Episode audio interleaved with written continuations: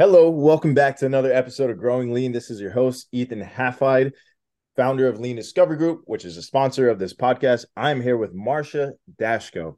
She is a author, a strategic leadership transformational leader, and a keynote speaker. Welcome, Marcia. Thank you very much, Ethan. I'm happy to be here. Very happy to have you here. I, I know you wrote a book not too long ago, and we see the you know pivot, disrupt, and transform Tell us about the backstory about how you got to a place to where you were like, this needs to be out in the market. Oh, so the beginning. I I've had a first career in marketing and corporate communications, and my background there coming out of journalism and an English major, master's in mass comm. So then I started working for a small boutique consulting firm owned by Dr. Perry Gluckman, but he worked with huge corporations to teach them um, how to transform their themselves, their leadership, and their organizations. Okay. And sometimes it meant a turnaround, sometimes it meant scaling them times 10. And his friend um, was Dr. W. Edwards Deming. And Dr. Deming is the person who went to Japan after World War II at the invitation of General MacArthur. And he helped them become a global competitor. Then he came back to the US in the 80s and worked with the CEOs of Ford and General Motors to help save our auto industry. Wow. So when I began working in Perry's firm to do marketing, then he said to me one day, I want you to do business development. I said, What am I selling? And he sent me off to Dr. Deming's four day seminar. And at the time, Dr. Deming was giving several of his four day workshops per month and some to the public, some to General Motors and to Ford employees and managers. And so I began to learn, and I ended up going to 20 of his four day seminars. He said to they both said to me basically we didn't use that word mentor back then but they both mentored me and i had two of the most amazing teachers who taught me the deming philosophy of management and how to apply it. And that's also then why I went on to consult for almost 30 years and write my my book pivot disrupt transform. I teach mba classes. I write a weekly column about leadership for the silicon valley business journal. So everything all the the dots and the stars just be, began connecting. That's so, my career I know we talked offline about that a little bit. What gave you that inspiration to pursue this eh, the Silicon Valley Business Journal? Correct. Uh, yes. Uh, you mentioned you, you, used to write a column there, and you wanted to write, you know, a, a, monthly column, and then they said, "No, this is going well. Let's do weekly." How did how, you know? What gave you the idea to pursue that, and what was like the incentive as well? Because that's probably a lot of work. Yes, it um, it's been such I, I don't even know the word for it. It's been a blessing in a way because it has kept me really focused and disciplined every week to write a column. And so when I reached out to um, the editor, Josh, and I said, I would like to, I'd like to be the the Ann Landers of leadership. I'd love to help um, small and medium and the even the large company um, people, whether they're in, employees or they're managers or executives, I want to help them when they're struggling. If they want to ask, email me a question, I will answer it in the business journal column. And yes, it became weekly. Uh, so I've been doing that for it'll be almost five years wow. in October, I think. That's awesome. Wow. So and has that brought customers to you? Has that been like a growth channel for you? It's, you know, I get a lot of fantastic feedback. People email me and thank me and ask me more questions in more depth. So I get customers non-paying because I, I will help them whenever they reach out.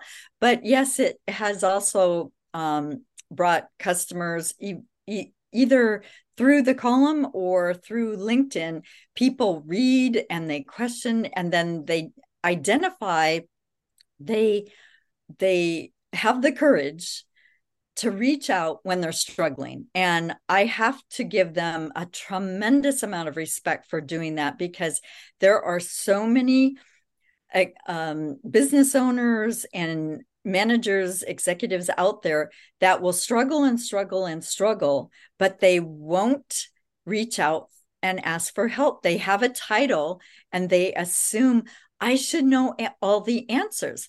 No one ever said that they should know all the answers when they got promoted or when they took a job. They mm-hmm. should really always be um, learning and questioning. And the best way to do that is to have an outside coach where they can talk about anything. Um, one company president that I worked with for th- three years um, on a monthly basis and helped his company scale, he said, Marcia, it's so lonely at the top. I can't even talk to some of the VPs who I'm close to about some of these issues, about my personal fears. So if I didn't have you to talk to, I don't know who, what I would do.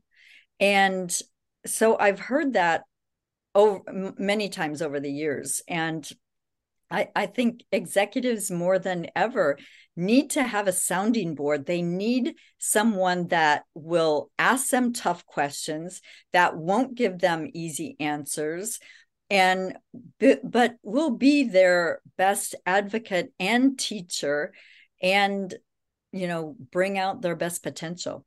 It's it's Absolutely. significant. It's essential. Yeah. And then you know the and i i see the book title. It's such a great book title pivot disrupt transform. And i would love to know it seems like a three phase strategy that can help a business undergo transformation and grow right? But walk us through like if we were to read that book what is that strategy that you outline for us so it it is a strong powerful title and i didn't really think about that. It was even in fact challenging to remember those words. But then pivot once the pandemic hit i think i've heard it a million times and i'm like okay i'm tired of that word. I'm even tired of that word. But um as as i put in the book the strategy is a bit of strategic leadership questioning. And it starts with there's a self assessment in the book. It's also, people can go to my website and take the self assessment and see how they do. And um, if they answer 50% of the questions correctly, then they should self reflect and say, oh, I didn't, you know, I'm, um, I have room for improvement. So I need to learn, I need to study, I need to read, I need to listen to YouTube videos. I was listening to one yesterday by Dr. Russ Ackoff, a fantastic, you know, professor and mentor. And um, I think that so the the book is lays out the strategy in three holistic ways um, people need to identify and recognize best practices and management fads and buzzwords that have infiltrated their organization and they need to stop those. So that's step number one. Look at your organization and stop doing practices that are harming your organization, your people, and creating those problems that are hard to solve, like high turnover or um, lower um, customer retention or lower quality or more complexity or too much waste in the organization, too many fears. There are many things when I walk into an organization and I generally see between 50 to 80% of waste and complexity. Mm. And because the management team and the employees have gotten used to it. That's just the way it is around here. They they don't see that they their job is to reduce reduce the fear and the waste and the complexity. And if they do that sometimes they can scale their business times 3 times 5 times 10 and I can see the the potential, the possibilities, the opportunities when I go in and do the assessment for a week or two, depending on size of the organization. But there are many things they number one they need to stop doing. Then there are new ways to start thinking and learning a new foundation of management that they need to learn and then step theory is applying it so that's kind of the strategic um, vision is to what do we need to stop doing? How do we need to start thinking differently? And how do we apply the new thinking and philosophy of management? Absolutely. So you know now i want to say you know how have you adapted to the changes in your industries over the years? Because you bring up you know that you can hop into a business and you're helping them undergo transformation and especially with covid happening what three or four years ago now, which is hard to say. People are still getting COVID, but you know, within the business landscape, it changed. A lot of companies went fully remote that weren't remote before; they were fully on site. Now there's hybrid companies. And how did you adapt to those changes in those companies?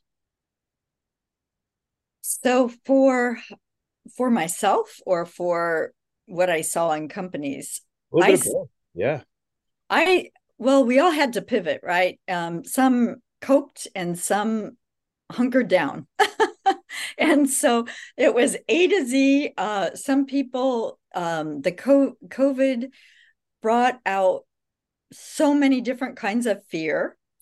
And we really saw leaders step up, and it was at home, at work, in sports, across the board, in every industry, across the nation. We saw people either naturally step up into their own leadership or we saw them almost crash and burn you know mm-hmm. the stress and the the um, lack of connection that they struggled with um, it I, I, saw it you know very locally um, i saw such wide array of examples in business and in in families you know that i knew. I was so proud of my family my son and daughter-in-law and their children. It was the the pivot was so well that's the the definition of pivot is you know a, a fundamental often abrupt and rapid change mm-hmm. going in the opposite direction and they did that um, the the the two children were obviously in school. They were uh, set to go into sports championship games. Um, my granddaughter was going to be i think the lead um, singer dancer in the school play.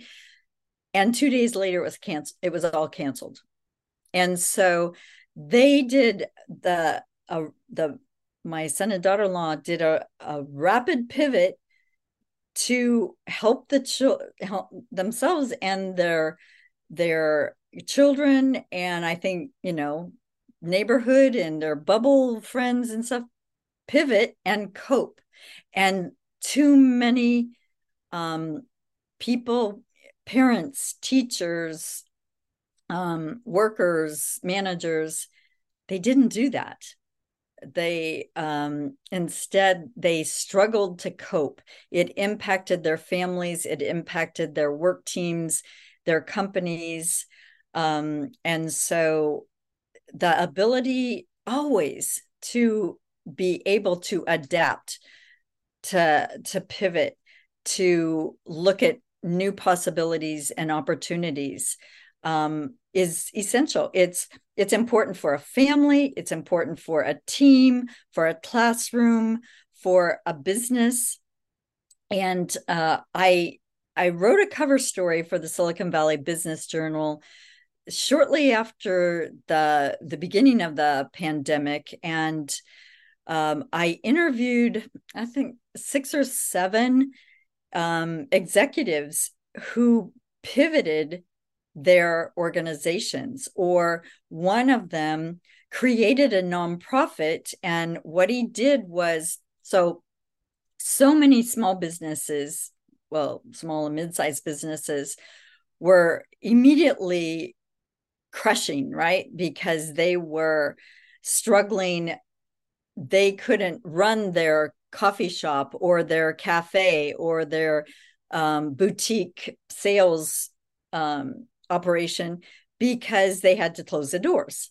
And what this what this executive did was he pulled together he started with UC Santa Cruz students and the some uh, professor or two from there he pulled the the students who had planned to be interns and who planned to start their first job but they're high tech savvy right he pulled them together whoever wanted to volunteer and he got a list of um, companies small businesses from santa cruz and he merged he brought the two together and he said students can you help these small businesses pivot what they do and how they serve their customers.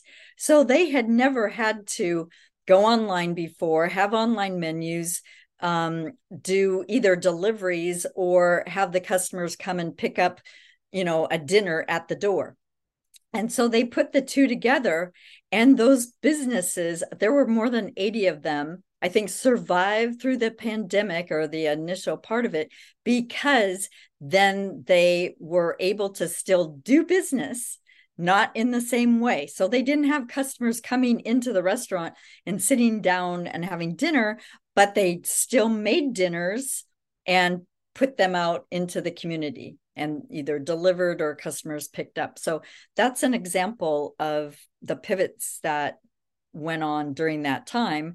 And I think that businesses any size are always facing some challenges small or large there's a you know there's variation in everything we do.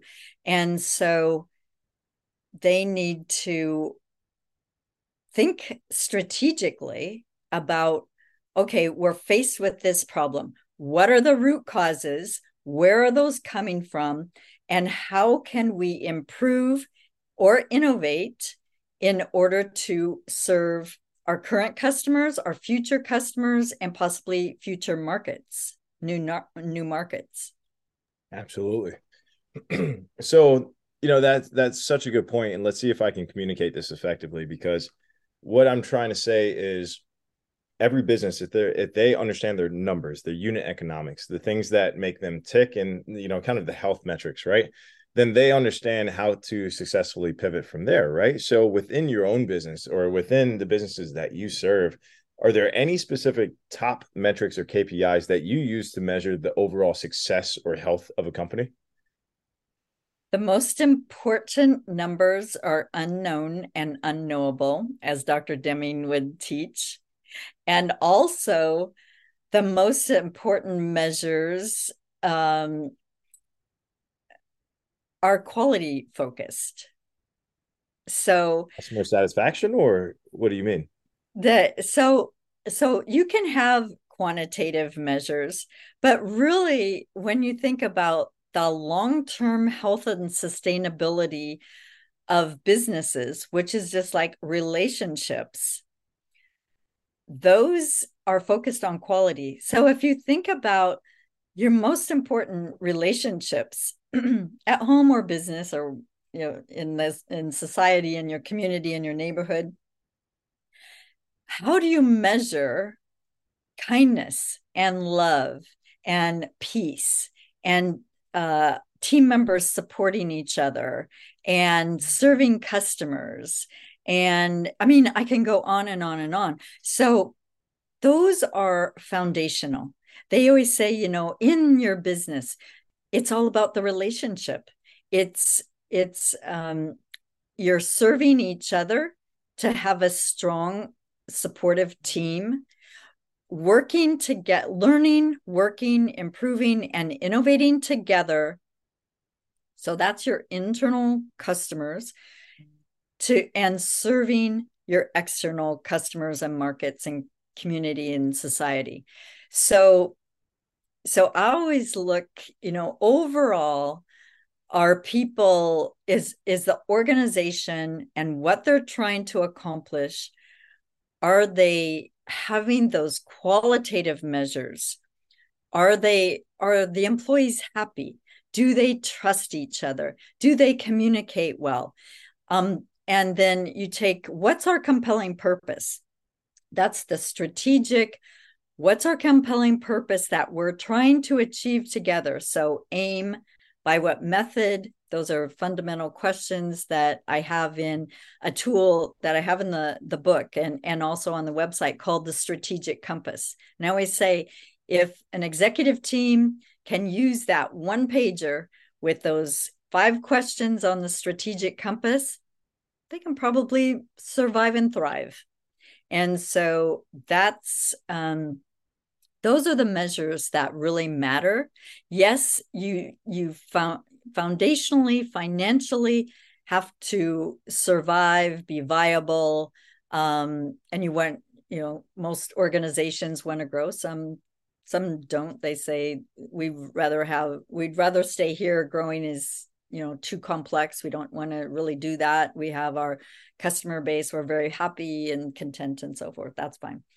Um, but I think it's I really want to stress the qualitative measures as well because so many organizations um, focus on the the quantitative measures, and if they focus there, as I said once to a, I was giving a speech to 200 CEOs in Wisconsin, and I asked them, "Why are you in business?"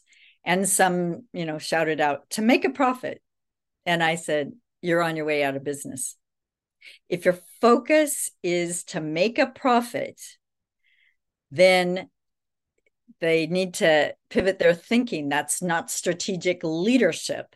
That's just man and there's a big difference between leading people and managing a business and if you're not doing the two together you're you're going to suffer you're going to be suboptimized so um, I said, no, your aim, your compelling purpose, why you're in business, why do you get up every day? Is it just to make the money? Because if it's that, it's kind of not, it's kind of empty inside.